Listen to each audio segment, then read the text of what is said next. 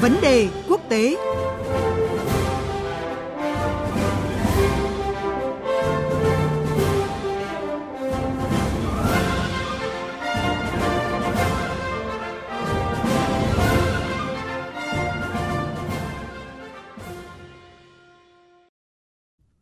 quý vị, thưa các bạn, cùng với nhiều sự kiện quốc tế nóng đang diễn ra, việc chính phủ Đức mới đây lần đầu tiên công bố một chiến lược mới đối với Trung Quốc khiến dư luận quốc tế đặc biệt quan tâm. Với độ dài sáu mươi tư trang, bản chiến lược này cho thấy một nước Đức thực dụng, không muốn tách khỏi Trung Quốc nhưng tìm cách giảm thiểu rủi ro trong mối quan hệ với Trung Quốc. Dưới góc nhìn phân tích, bản chiến lược mới được cho thể hiện lập trường cứng rắn hơn của Đức đối với Trung Quốc, điều mà Trung Quốc cho rằng sẽ tồn tại đến lợi ích song phương. Xin lỗi quý vị và các bạn, sẽ tổn hại đến lợi ích song phương. Câu hỏi đặt ra là vì sao đến thời điểm này Đức mới xây dựng một bản chiến lược riêng với Trung Quốc và sự thay đổi trong chính sách với Trung Quốc của Thủ tướng Olaf Scholz phản ánh điều gì? Vấn đề quốc tế hôm nay chúng ta sẽ cùng biên tập viên Hồ Điệp và phóng viên Quang Dũng, thường trú Đài Tiếng nói Việt Nam tại Pháp, theo dõi khu vực Tây Âu đề cập nội dung này. À, thưa anh Quang Dũng, có thể nói là việc chính phủ Đức vừa công bố một cái chiến lược riêng với Trung Quốc khiến dư luận quốc tế rất là quan tâm, đặc biệt là phía Trung Quốc không mấy hài lòng với bản chiến lược này. Và trong bối cảnh quan hệ Đức-Trung Quốc gắn bó khá mật thiết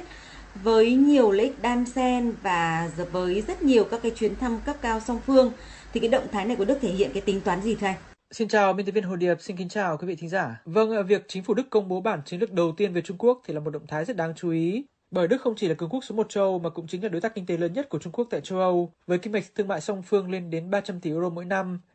Đặc biệt trong gần hai thập kỷ qua, nhất là dưới thời nữ thủ tướng Angela Merkel thì nước Đức vẫn được xem là đối tác thân cận nhất và được Trung Quốc nể trọng nhất tại châu Âu. Thậm chí là có những thời điểm mà nhiều người cho rằng là Trung Quốc chỉ cần thông qua mối quan hệ với Đức là có thể điều chỉnh được quan hệ với cả Liên minh châu Âu.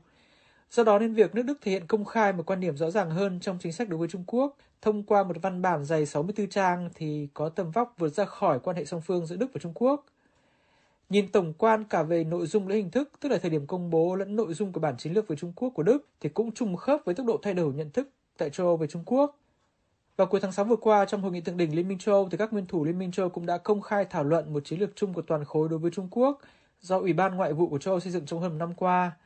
Còn trước đó thì từ năm hai không một chín đến nay thì các lãnh đạo cao nhất của Liên minh châu Âu như là Chủ tịch Ủy ban châu Âu bà Ursula von der Leyen hay là đại diện cấp cao về chính sách đối ngoại và an ninh của Liên minh châu Âu ông Josep Borrell thì cũng đã nhiều lần đề cập đến các khái niệm được chính phủ Đức nói đến trong bản chiến lược.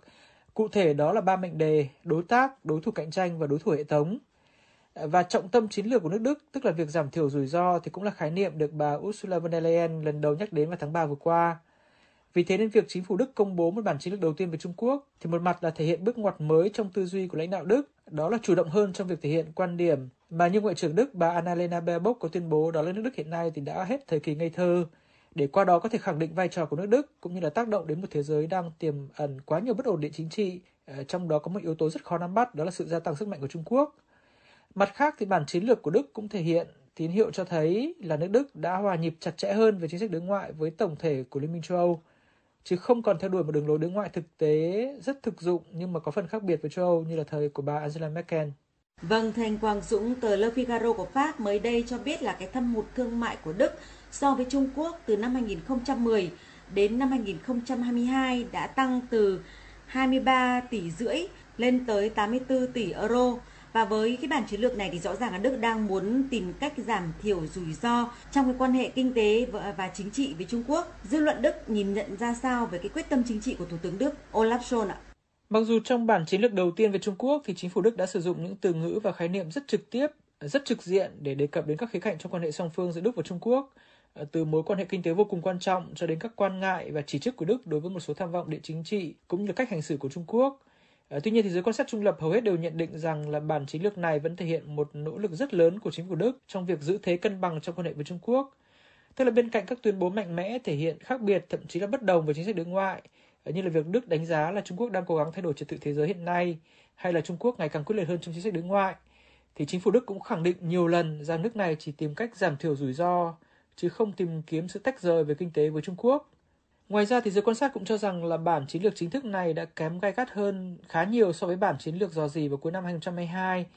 Và trong khía cạnh kinh tế thì nước Đức chủ yếu nhấn mạnh đến việc giảm sự phụ thuộc quá lớn của các công ty Đức vào thị trường Trung Quốc, đồng thời là khuyến khích các công ty Đức đa dạng chuỗi cung ứng toàn cầu, chứ không đề cập đến các chính sách ngăn chặn quyết liệt về đầu tư hay là cấm xuất khẩu công nghệ như là Mỹ. Trên thực tế thì trong chính phủ liên minh ba đảng tại Đức thì đảng có quan điểm cứng rắn nhất với Trung Quốc là đảng Xanh của Ngoại trưởng Annalena Baerbock, trong khi Thủ tướng Olaf Scholz thì lại theo đuổi một cách tiếp cận ôn hòa hơn. Điều này trên thực tế cũng đã thể hiện khi mà ông Olaf Scholz là nguyên thủ châu đầu tiên đến thăm Trung Quốc sau khi Trung Quốc mở cửa sau đại dịch Covid mười chín vào tháng mười một năm ngoái. Một chuyến đi mà ông Olaf Scholz đã kiên quyết đi một mình dù hứng chịu rất nhiều chỉ trích từ các nước châu láng giềng trong Liên minh châu Âu.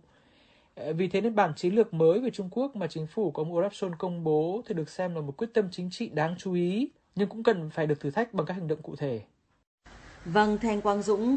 từ nhiều năm nay thì Đức đã phải chịu một cái áp lực rất lớn từ e u khi rất nhiều các cái thành viên của khối cho rằng là Đức đang một mình một kiểu trong việc gây dựng mối quan hệ với Trung Quốc.